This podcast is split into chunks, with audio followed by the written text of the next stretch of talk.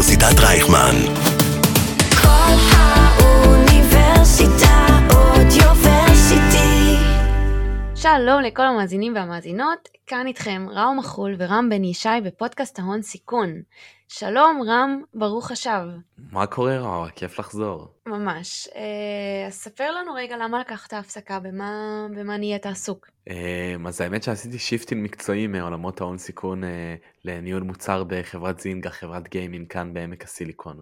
זה מתקשר גם לפודקאסט, כי בעצם אחרי 25 פרקים ראשונים שעסקו יותר ברקע כללי על עולמות ההון סיכון כדי להקנות לקהל המאזינים איזה בסיס וידע בעולמות ההון סיכון, אנחנו בעצם מתחילים לכסות את תעשיות ההשקעה השונות, קרנות שונות, משקיעות בתחומים שונים, ואנחנו ניתן סדרה על תחום מסוים אה, ונכסה אותו מכל הזוויות, אה, גם מזווית מנכ"ל וגם מזווית משקיע.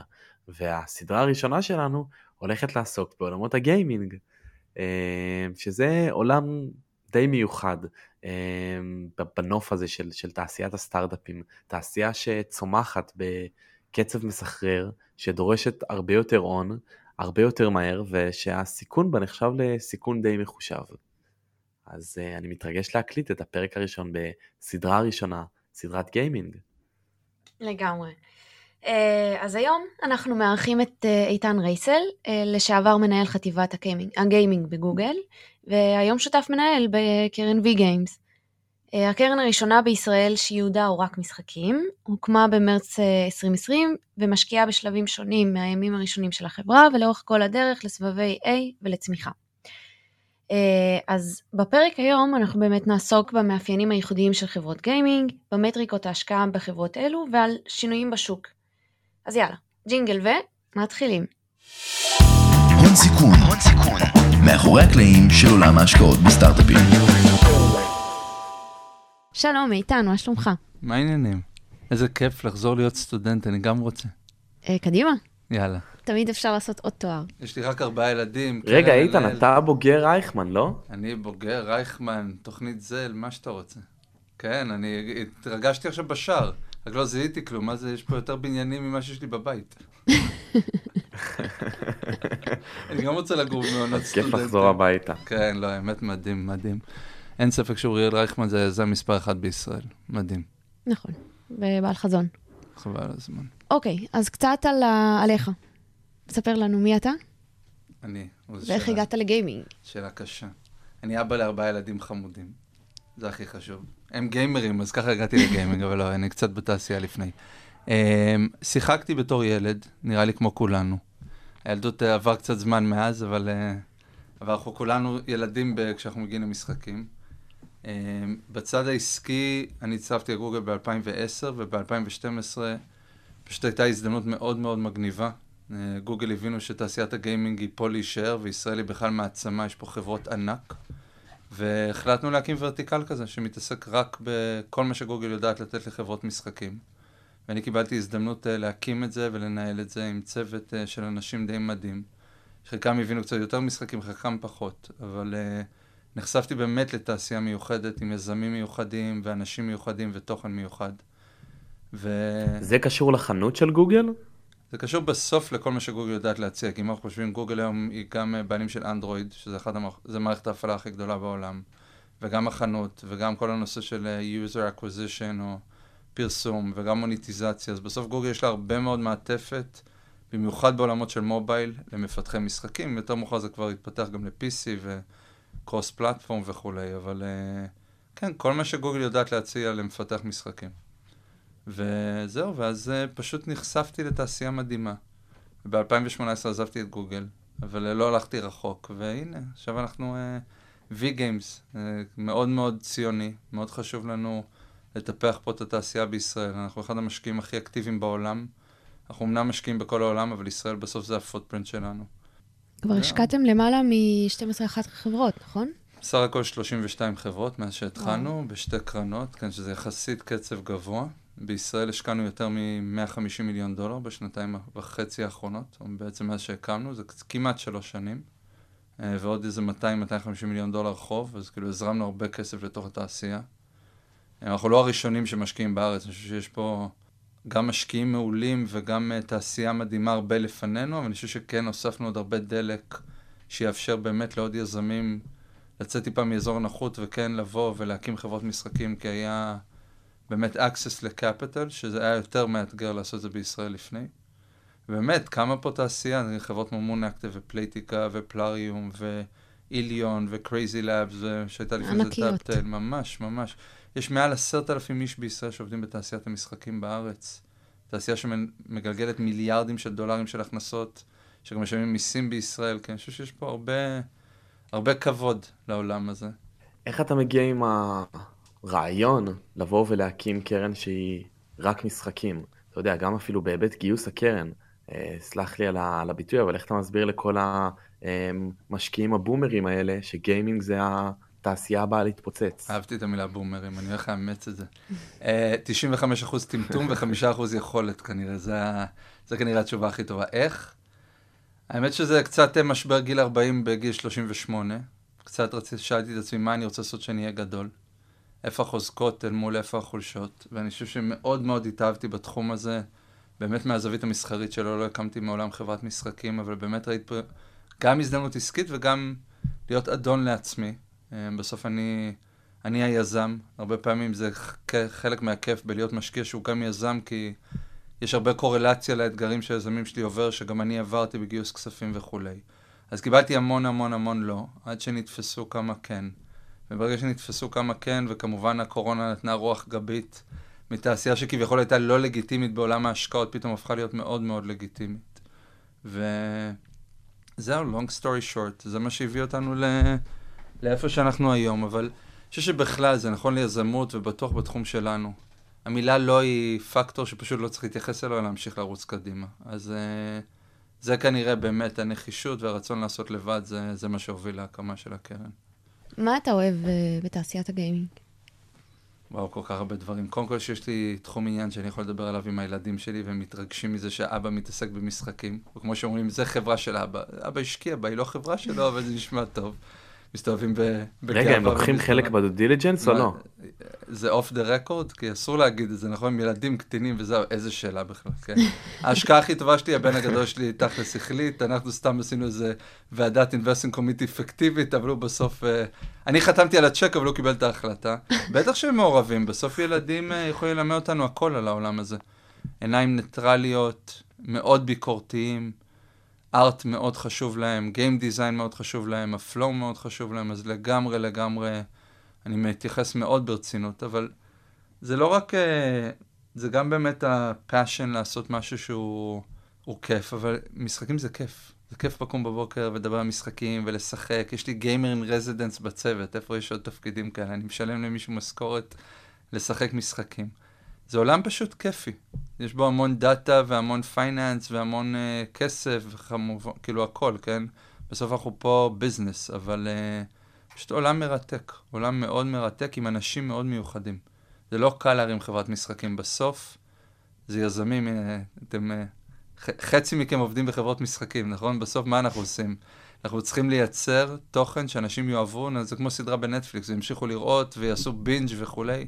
זה אותם אתגרים, זה אתגרים מאוד מאוד מאוד מיוחדים, שמתאימים לאנשים מאוד יצירתיים, וזה הכיף בתעשייה הזאת. בוא נדבר רגע על ה business. אז מה, מה בעצם ה business בחברת משחקים?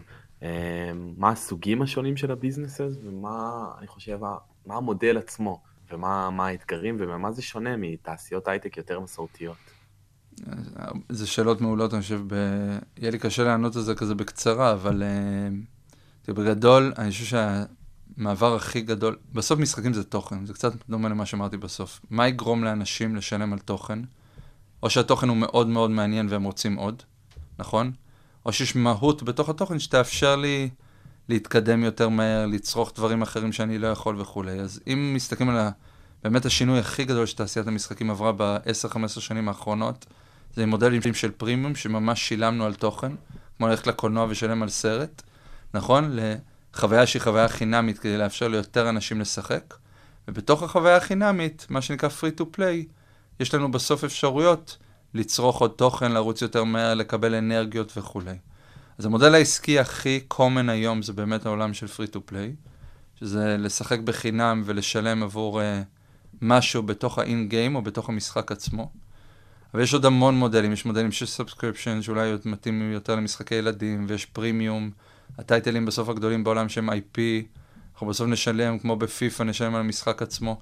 אני חושב שאנחנו גם, יהיו עוד המון המון, Web 3 הכניס מודלים חדשים, יש המון, יש עוד uh, גיוונים שאנחנו נראה להם למודלים מסחריים. מה שמאוד חשוב להבין לעולם המשחקים, דרך אגב, בתקופה הזאת זה בטוח uh, מהותי, שבסוף זה עולם מאוד מאוד ריאלי, מבחינת כסף, מבחינת הכנסות, מבחינת רווחיות. תראו, החברות, הנה, זינגה, נכון? או טייק טו עכשיו, האימא של זינגה, או פלייטיקה, או מונה, זה חברות מאוד רווחיות, זה חברות שיש להן הכנסות ענקיות, אבל יש להן גם רווחיות גבוהה, הן חברות עצמאיות, הן לא תלויות בהון חיצוני, ובמיוחד בתקופות שהעולם עובר משברים פיננסיים ועוד משברים נוספים uh, בכל מיני מקומות uh, גיאוגרפיים שונים, זה תעשייה מאוד מאוד יציבה. בסוף entertainment זה source for people to have fun, ואנשים רוצים ליהנות, נכון? זה בסוף המקום שלנו ללכת ל-comfort zone שלנו ולחייך ו-to socialize וכולי. Um, וזה מודלים עסקיים מאוד יציבים. בסוף חברות משחקים טובות הן חברות משחקים מאוד רווחיות, והכי חשוב, הן עצמאיות כלכלית. בגלל זה במיוחד בעיתות משבר ושווקים מסחריים וכולי, אנחנו רואים שחברות משחקים הן כרגע ב-comfort zone, במקום מאוד מאוד בריא. comfort zone אולי זו מילה לא טובה, אבל במקום הרבה יותר בריא מרוב תעשיית הטק בעולם. אמ, היית אומר שבמידה מסוימת המתאם בין הכלכלה העולמית לבין שוק הגיימינג הוא באיזשהו מקום אפילו יכול להיות קצת שלילי? שלילי, הרבה פעמים אומרים מתאם שלילי זה כאילו נראה באור לא טוב, כי אז אתה צריך שהעולם יהיה בדיכאון כדי שדברים יצליחו, וזה, אני לא חושב שזה נכון לגבי שוק המשחקים, אבל אני חושב שהוא לגמרי, ובואו נסתכל מה קרה בעולם בתקופת הקורונה. בסוף, אנשים היו יותר בבית, יותר סגורים. זה נכון שהיה להם יותר זמן לשחק, אבל זה לא באמת ההשפעה הגדולה של התעשייה הזאת. אחד הדברים הכי מיוחדים, אם נסתכל על רוב המשחקים המצליחים היום, זה multiplayer games. זה לא אני משחק מול מחשב, משחק מול הטלפון, אני משחק עם עוד אנשים. נכון? ויש פה אלמנט חברתי ענק. ואנחנו רואים שהיום משחקים נותנים הרבה מאוד מענה לזה. זה דרך אגב, אחד הדברים הכי מיוחדים שאתה משחק משחק ולא צורך תוכן, זה שבדרך כלל אתה משחק משחק עם עוד אנשים. באמת יש אלמנט סוציאלי שמאפשר הרבה מאוד פתיחות ושיתוף וכולי. אמ, בתקופות של משבר פיננסי כנראה שהמתאם הוא באמת שלילי, כי בסוף זה תרבות פנאי, אבל היא לא תרבות פנאי שבסוף מוציאה הרבה כסף מהארנק. בעיקר על micro transaction, הסכומים לא, אנחנו לא מבטלים פה חופשה להוואי, נכון? אנחנו לא מדברים על סכומי עתק. וכן, הקוסטה והקוזישן, אם מסתכלים במודלים קלאסיים על קאק LTV, הוא יותר אטרקטיבי, כי בואו נסתכל על ארה"ב עכשיו, תסתכלו על האזהרות מחזור של פייסבוק, גוגל, כולם מושכים טיפה אחורה, כי המפרסמים הגדולים, אין להם מה לפרסם בתקופות של אינפלציה, כי אנשים קונים פחות. זה מאפשר לנו לקנות ביעילות יותר גבוהה. אז כן, יש, כשהשווקים הפיננסיים ב-low, אני שם רגע בצד את המכפילים ואת השוק הציבורי שמשפיע על כולם, זה בדרך כלל תקופות קצת יותר טובות לחברות משחקים לחלוטין כאן. כמובן, אנחנו מנסים למנף את זה. אני רוצה לשאול אותך על הביקורת שיש על עולם הגיימינג ועל החברות. אמ, יש גם שאומרים שזה לא חברות כל כך אתיות, כי גם מבחינת המודל העסקי, מאיפה מגיע הכסף, וגם מבחינת ההתמכרות אה, ש, שזה מייצר אצל אנשים. מה אתה חושב על זה? אני חושב שכל ביקורת היא ביקורת אה, טריוויאלית ורלוונטית, והדבר האחרון שצריך לעשות זה לפסול אותו על הסף. אני חושב שכמו כל דבר בחיים צריך לקחת דברים בפרופורציה. התמכרות היא מילה גדולה, שהרבה פעמים קשורה בנפש האדם ופחות בתוכן שהוא צורך. נכון, אפשר להתמכר לסמים, ואפשר להתמכר למשחקים, ואפשר להתמכר לעוד הרבה דברים.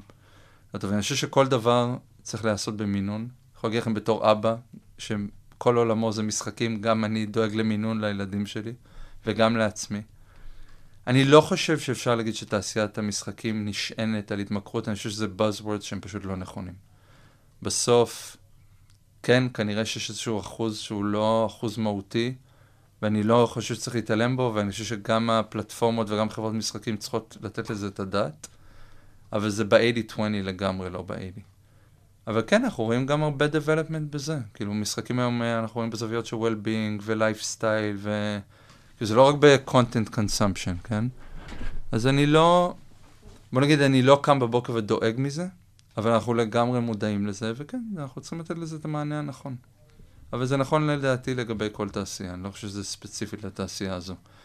אני מאמין שיש גם אנשים שמכורים לסדרות נטפליקס. זה לא מה שנטפליקס עושים. בדיוק. And you binge you don't sleep. אז כאילו זה... אני חושב שכל דבר במינון הנכון, בכלל, העולם הדיגיטלי שם אותנו יותר במסך, זה מאתגר. אני דרך אגב, בגלל זה ספציפית מאוד אוהב משחקים שהם שיתופים. כי אני חושב שגם אם אנחנו במסך, אבל עדיין יש לנו איזשהו אלמנט חברתי, זה עדיין יותר טוב ממה שנהיה רק אנחנו והסקרין. אמ, אבל זה המודרניזציה, אנחנו לא יכולים להילחם איתה, נכון? זה... בסוף אם נילחם איתה אז אנחנו נצא מופסדים, או שבוא נלך לגור באיזה אי ונקטוף קוקוסים, שזה כנראה פתרון לא רע, אבל לא יודע אם הוא מתאים ל-95% מהאוכלוסייה בעולם, אז... אה, בוא נדבר קצת על אה, early stage בגיימינג. מה, מה זה אומר, איך נראה, איך נראה מבחינתך כמשקיע, ואני לא סתם אומר מבחינתך כמשקיע, כי אנחנו עכשיו בסדרה ויהיו עוד פרקים גם עם אה, אה, מנכ"לים של, אה, של חברות גיימינג, ונשמע מהם בפרספקטיבה של יזם, אבל בפרספקטיבה של משקיע, איך אתה רואה את התהליך של התפתחות מ-early ל-growth, ומה המטריקות אולי שאתה מסתכל עליהן, וקצת אם אתה יכול לצייר לנו את הקווים אה, בין, בין השקעות יותר מסורתיות, כמו השקעות, אתה יודע, ב, ב, בתעשיות אחרות, לבין גיימינג, על מה אתה מסתכל שאחרים שזה- לא. זו שאלה מה אתה לא מסתכל שאחרים כן. שזו שאלה ממש טובה. תראו, קודם כל אנחנו כקרן קצת ייחודיים בזה שאנחנו בעיקר משקיעים בחברות משחקים, ב-content, פחות בטכנולוגיות ו... למרות שאני אשים disclaimer, אני חושב שג'נרטיב AI, ואפשר לדבר על זה אם אתם רוצים בנפרד, הולך לתת באמת transition מטורף לעולם הזה, אבל בסוף אנחנו בונים פורטפוליו. היכולת של משקיע באמת לשים את האצבע ב-early stage על חברת משחקים ספציפית ולהגיד היא תצליח, מי שידבר בהרבה ביטחון על זה, אני הייתי לוקח את זה בערבון מוגבל. אני חושב שיש הרבה יכולות לזהות דברים שהם הם מעניינים. כמובן זה תמיד יבוא על חשבון, הצ... כאילו לא על חשבון, מי הצוות שבונה, ומה, אם אתה מסתכל על צוות של founderיות או founderים, איך נראה הסקיל סט, מי האנשי מוצר יותר טובים, מי אנשי ה-art היותר טובים, מי אנשי הגיים דיזיין, האקונומי. יש הרבה pillarים שאנחנו כן נחפש בצוות, אם הצוות הזה עשה בעבר משהו דומה. אבל כמובן הקטגוריה ואיזה סוג משחק וכמה reach אפשר להגיע עם המשחק הזה, יש הבדל מאוד גדול בין indie developers ל-mass market developers, אבל בסוף בסוף בסוף, מעבר להכל ונכון ש יש לנו באמת הצלחות מדהימות ו-we backed amazing founders, you have to build a portfolio, you have to do 10, 15, 20 investments, כי זה hit or win based business, נכון? יהיו כמה שיצליחו, יצליחו בענק. ויהיו הרבה שבסוף יבנו תוכן מדהים, אבל היוזרים לא יקטפו אותו. אני חושב שמה שמוכיח את השלב, להבדיל מהרבה תעשיות טק, זה לא יבוא מה... איך התקדמת בפיתוח. זה בסוף יבוא מיעדים של איך היוזרים חוו את המשחק. אז אם השקנו משחק, אנחנו צריכים להגיע למספיק אנשים, שאנשים יטעמו את המשחק הזה ונראה דרך מדדי retention ומדדי הכנסות, מדדי ROI, לראות בסוף איך, ה... איך האנשים מגיבים לתוכן שבנינו. ואם התוכן מעניין, אז הופה, אז אנחנו בכיוון הנכון, ועכשיו צריך לראות איך הם שמים עוד דלק בשביל לגדול. אם התוכן לא מספיק מעניין, צריך לחזור הביתה ולעשות אה, אינטראקציות. אז אה, אני, אני מעלה פה טיעון שאני רוצה שתתווכח איתי עליו, אבל שהחיים שלך הרבה יותר קלים אם אנחנו משווים את זה להשקיע הון סיכון אה, בעולמות הביוטק, אה, שמשקיע ברעיון אה, מאוד רחוק מהמציאות כרגע. הוא עדיין לא יודע אם זה בכלל יעבור FDA, שלא נדבר על product market fit. ואצלך אה, יש גרפים, אתה יכול לראות כבר את ה-retention, אתה יכול לראות כבר אינדיקציות להכנסות, אתה יכול לקבל הרבה אינדיקציות מהשוק שהן מולך. אז למה, למה אני טועה פה? קודם כל, אני תמיד מוכן לבחור בדרך שהחיים שלי יהיו יותר קלים, אבל uh, אני לא חושב שאתה טועה. תראה, קודם כל אנחנו early stage investors, רוב הצוותים שמגיעים אלינו זה צוות חזק עם איזה רעיון uh, אמורפי ואנחנו משקיעים בצוות, אז ההשקעות שלנו רובם אין דאטה לבסס אותו, אנחנו עדיין יכולים לחקור מאוד איך נראה השוק, אם אנחנו מבינים שהקטגוריה מעניינת וכולי, אבל זה לגמרי, לגמרי, לגמרי, we're backing a team, we're backing an initial idea, ואני גם יודע שרוב החברות שלי עכשיו uh, שלוש שנים כמשקיע VC ועוד הרבה שנים כאנג'ל, הרעיון עצמו שיצא לעולם הוא 280, מעל- אחרי שהוא עושה 180 הוא עושה עוד מהמקור. אין ספק אבל, דרך אגב, כל מה שאני אומר זה בעיקר mobile, בסדר? כי עולמות ה-cross platform מתנהגים קצת שונה. זה השקעות שלוקח הרבה יותר זמן לבנות, במיוחד אם אנחנו מדברים על triple A, יש לנו כמה חברות כאלה גם, אבל אין ספק שכשהחברה היא יותר mature, וכבר יש retention data, ויש uh, cohortים או ROI, העבודה שלנו היא הרבה יותר מדעית. אני לא יודע אם היא יותר קלה, אבל היא יותר מדעית. אנחנו יותר קרובים לשוק, כן. זה גם אחד היתרונות הענקיים בתחום הזה.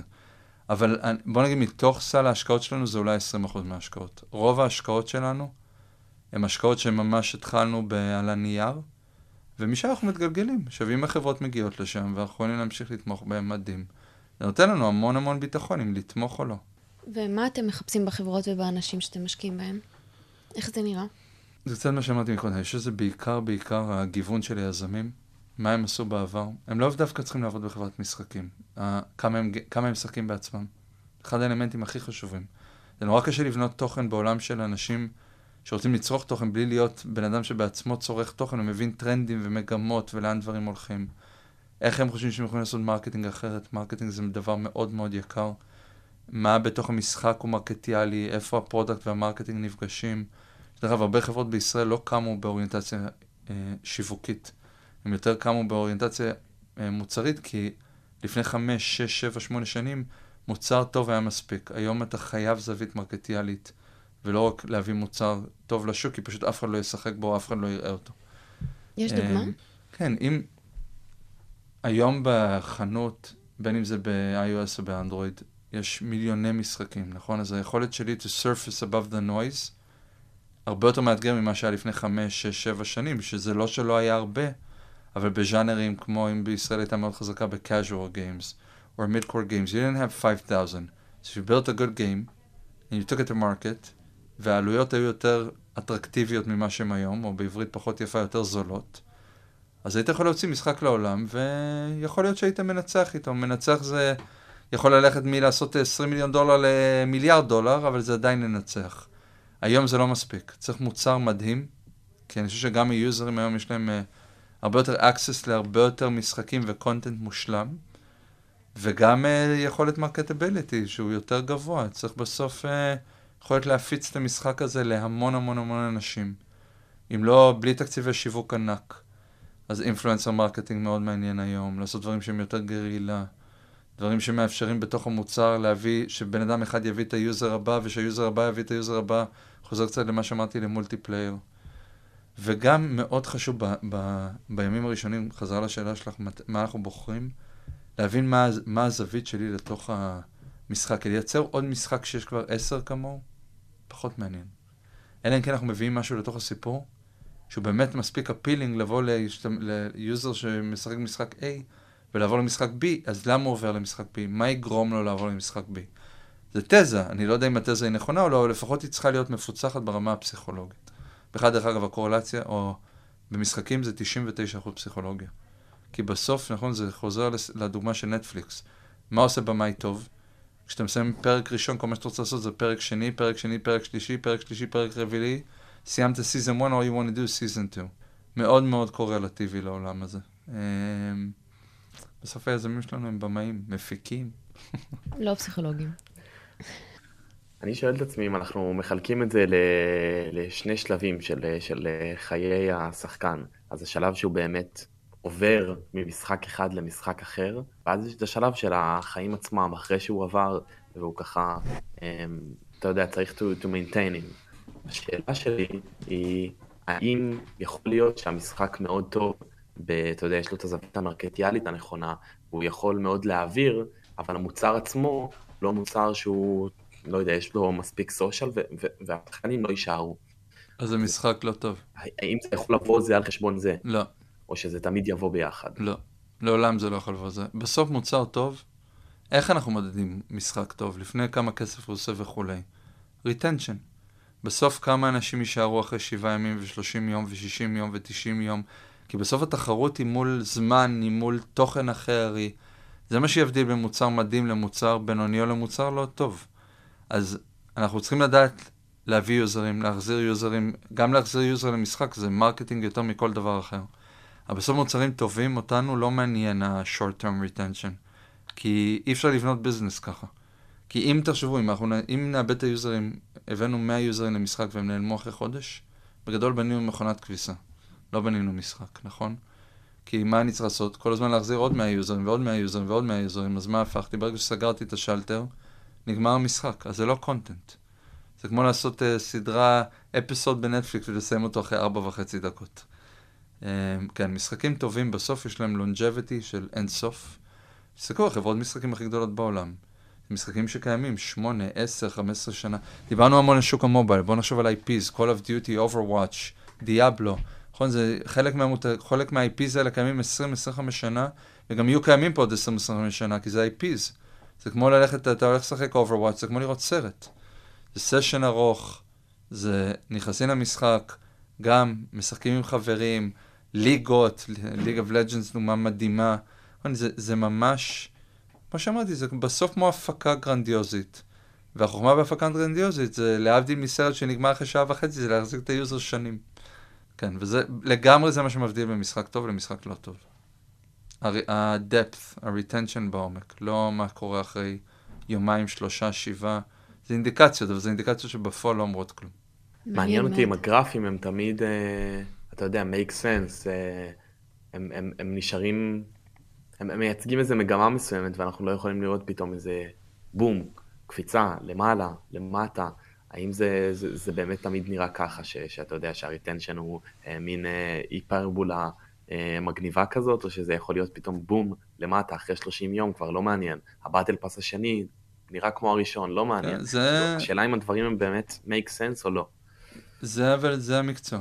כאילו, לא הכל נוכל לראות, כי אם היינו יכולים לראות הכל, אז היינו יכולים לעשות אה, נבואת העתיד, נכון.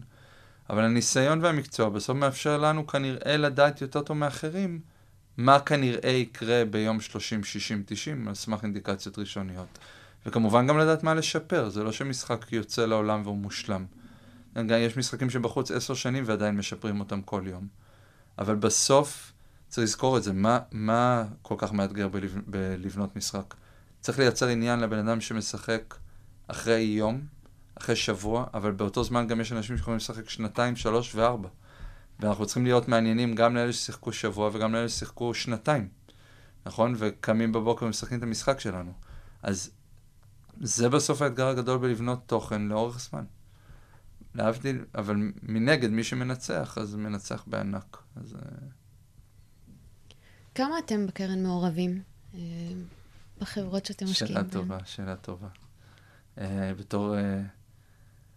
אנחנו משקיעים בפאונדרים שאנחנו מאמינים שיודעים מה הם עושים, ואנחנו לא חושבים שאנחנו יותר טובים מהם, ואנחנו לא חושבים שאנחנו יותר חכמים מהם. שאני לא יודע אם זה נכון לכל המשקיעים, אבל I think the good investors, חושב שאנחנו שם כשהם צריכים אותנו. נביע דעתנו, נשאל שאלות קשות, אבל רמת המעורבות בעיקר תלויה בפאונדר. אז אני חושב שברוב החברות שאנחנו משקיעים, אנחנו המשקיע יותר מעורב, אבל רמת המעורבות היא מתי צריכים אותנו ולא מתי אנחנו חושבים שצריכים אותנו. זה, זה דרך אגב גם מאוד מאוד חשוב בסוף בביטחון שאנחנו מייצרים אצל היזמים שלנו. כי אם נייצר תלות, אני חושב שהיא תלות מסוכנת. Uh, לא כי אנחנו לא רוצים לקחת אחריות על עצמנו, בסוף uh, אנחנו לא חיים איתם 24/7. יש להם אתגרים, ואנחנו מאוד מאמינים ב-who we backed. כאילו זה... בסוף, כשאני מקבל החלטה להשקיע או לא, זה להסתכל על האמונה ב- ביזמית סלאש יזם. לצערי דרך אגב אין לנו מספיק פאונדריות בתעשייה, וזה... I hope that will change in the near future. Um, אבל לגמרי, we believe in the teams that we back, וזה הפילוסופיה. בסדר?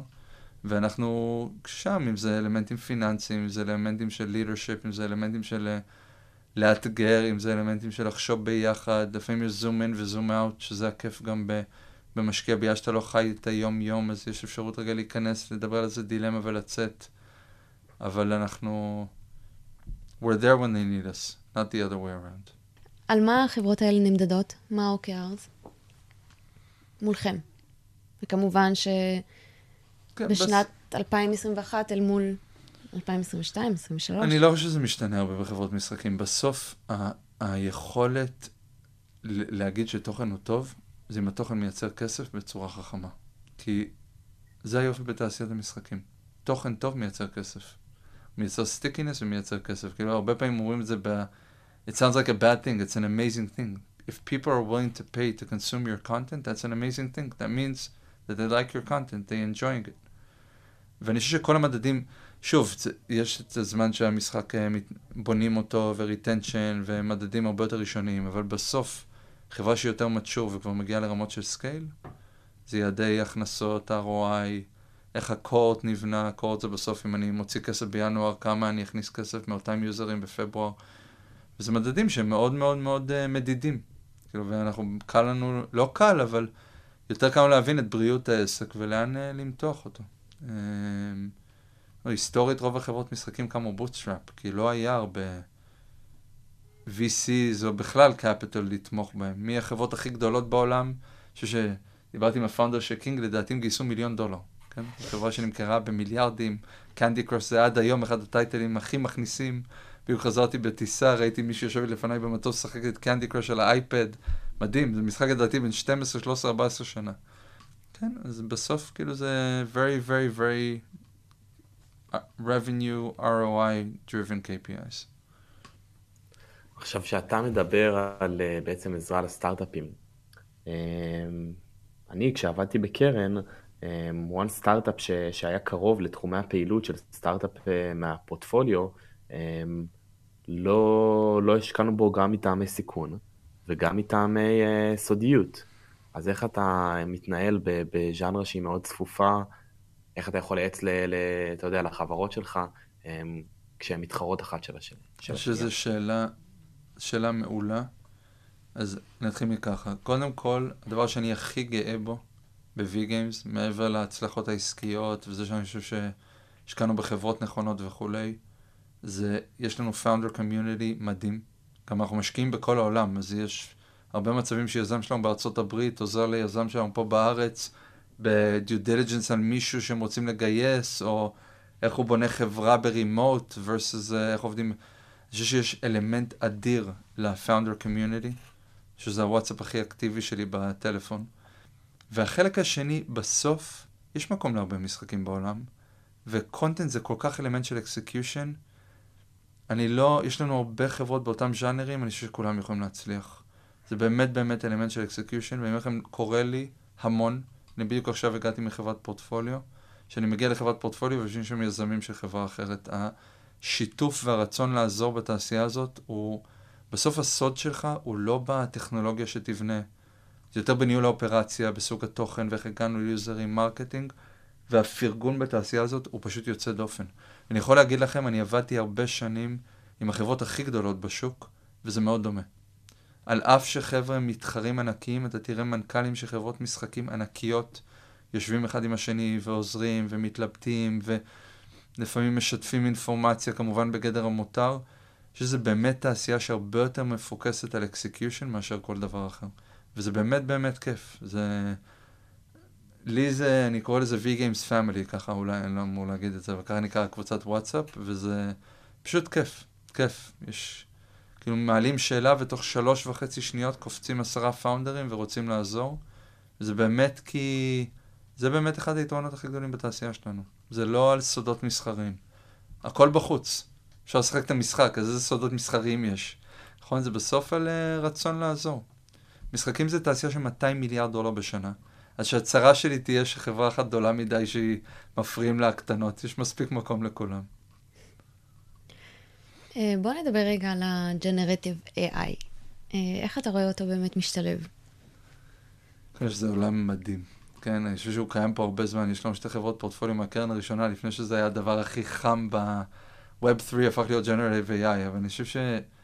תראו, פרגמטית, זה לא הולך לשנות את עולם המשחקים מחר בבוקר, כי בסוף, בין איפה שהטכנולוגיה נמצאת היום לבין טכנולוגיה שיהיה לאנשים כיף לגעת בידיים ולשחק, יש עוד uh, עולם שלם. אבל אני חושב שאנחנו נראה יותר ויותר כלים שמאפשרים לעשות דברים ממש ממש מיוחדים ומגניבים.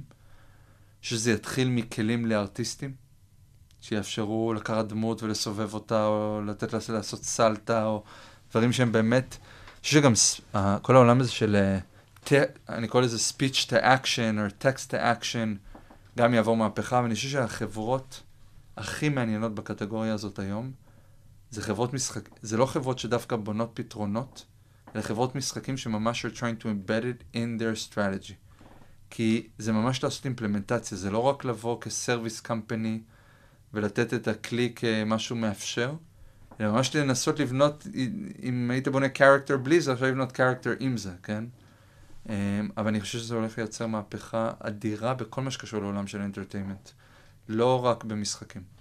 כאילו, אני לגמרי רואה סרטים, סדרות, כי זה פשוט מאפשר לעשות דברים ממש מגניבים, וזה כיף, זה כיף, זה לתת לאנשים עוד uh, מגוון בידיים. והמכונות uh, שאנחנו כל היום מסתובבים איתן, שנקראים הטלפונים, רק עם מחשבים עם מעבדים יותר חכמים, אז זה אומר שאני יכול לעשות עוד דברים מגניבים. אז אני לגמרי חושב שזה, אנחנו ממש בהתחלה, אבל זה, אנחנו לגמרי מסתכלים על זה, אני חושב שזה ממש מעניין מה שהולך לקרות בכל העולם של uh, the intersection between generative AI and games, but it's early days. והחברות מקבלות את זה? מאמצות את זה? לאט לאט, לאט לאט. אני חושב שזה מנסה קצת יותר לתקוף בזווית של marketing ו ad creative. בכנות אני לא חושב שזו הזווית הנכונה לתקוף את זה, כי אני חושב שזה לחפש יותר את הפתרון של להיות service מלהיות provider. מה הכוונה? בסוף אם אתה, אם הטכנולוגיה הזאת באמת רוצים שהיא תהיה חלק אינטגרלי מבניית משחקים, היא צריכה להיות חלק אינטגרלי מבניית משחקים. לא, לא לתת פתרונות מעטפת, אלא ממש להיות ב core. או אני אגיד את זה אחרת, בואו נסתכל רגע על uh, טכנולוגיות ענקיות שצמחו מחברות משחקים. בואו נסתכל על Epic. בנו את Fortnite, אופ יש engine שנקרא Unreal. Unreal לא ישבו developers ובנו engine שיגידו, אוקיי, this will be amazing to build games on top of it. לא. הם בנו משחק, ואז אימצו את ה engine הזה. אני חושב שמה שאנחנו נראה ב-Generative AI יהיה מאוד דומה. חברות משחקים שיאמצו טכנולוגיות, יבנו עבורם כלים בשביל לבנות משחקים, וזה בעצם מה שאנחנו נראה כ... בסוף ה software ש-other game companies יכולו להשתמש בו בשביל לבנות משחקים, וזה יכול להיות במשחקי אנימה, זה יכול להיות במשחקי triple uh, A יותר, זה כאילו, זה מאוד מאוד... אני חושב שהטכנולוגיה תבוא, מה שאני מנסה להגיד, זה מהחברות משחקים עצמם, ולא מהפרוביידרים שיבואו ויגידו, חבר'ה, בואו תשתמשו בכלים האלה בשביל לנסות לבנות A, B, C, D. וזה, אני כבר רואה, אני רואה חברות שלי שפתאום לוקחים איזה דמות קטנה וזורקים אותה על מיד ג'רני ורוצים לראות איך היא מסתובבת, או איזשהו uh, Generative AI tool שמייצר איזשהו uh, תנועה או קריקטורה או אבטאר, וזה... אבל זה רק התחלה, בוא נראה. קח כמה שנים טובות, אבל uh, we're here. מה התחזיות שלך לשנה החדשה? מה אתה חושב שיהיה? בעולמות הגיימינג. קודם כל אני מקווה שהעולם יהיה יותר רגוע. זה לא בעולמות הגיימינג. אני חושב שיש שנה טובה לתעשייה. אני חושב ש... בוא, לא דיברנו בכלל על העולם הציבורי, אבל אני חושב ש- a lot of public gaming companies are going to shine. בגלל היכולת לייצר value creation למשקיעים, ויש לזה חברות מאוד רווחיות. כמו שאמרתי מקודם, זה חברות עצמאיות, ואני חושב שהגיע הזמן שחברות משחקים יקבלו קצת יותר compensation חיובי מה-investor sector, אבל לא נשכח, אם העסקה של Activision uh, תקרה, זה עדיין עסקת ה tech אחת, אני חושב הכי גדולה שהייתה אי פעם. מייקרוסופט בונה את Activision, אז כאילו, אומרים ש-sector הגיימינג זה small sector, it's not a small sector, if it's the largest, uh, you know, tech buy in, in the world, right? Um, אם הפד יאשר וכולי וכולי, אבל uh, אני חושב שיהיה שנה מאוד מאוד טובה לתעשיית המשחקים, אני רק מקווה שהיא תהיה קורלטיבית עם עוד הרבה דברים גיאופוליטיים uh, באזורנו, אז... Uh, אבל אני מאוד אופטימי. אבל אני מאוד אופטימי מטבעי, אז אני לא יודע אם זה פייר. מעניין מאוד מאוד. חבר'ה, תודה וכל הכבוד לכם. תודה באמת. רבה. בין אם זה בהקלטה או בין אם לא, אבל אני חושב שאתם עושים משהו מקסים. גם שמעתי כמה כהכנה לשיחה, וכל הכבוד. תודה רבה. וואלה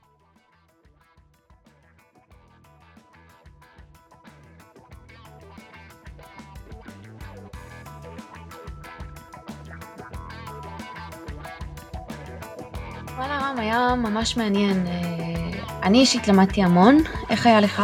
גם לי היה מאוד מעניין, ואת יודעת, ל- לראות אה, משקיע אה, שמסתכל מהצד על חברות, בוחן אותם, אפילו צריך לגייס כסף לקרן שהיא, שמתעסקת בעצם רק בגיימינג, בחיה המוזרה הזאת עם המאפיינים השונים מאוד, תעשייה מאוד צפופה, התחרות לא רלוונטית, החדשנות כן, גם היא במידה מוגבלת, ואני חושב ש... הולך להיות לנו מאוד מעניין בסדרה הזאת ואני מתרגש לקראת השיחה הבאה אה, עם מנכ"ל שבעצם מספר לנו על שלבי הצמיחה ואיך נראה מהזווית שלו, מה זה אומר בכלל להקים סטארט-אפ בעולמות הגיימינג. חד משמעית. תודה רבה רם. תודה לך רעה ונתראה בפרק הבא. הון סיכון, הון סיכון, מאחורי הקלעים של עולם ההשקעות בסטארט-אפים.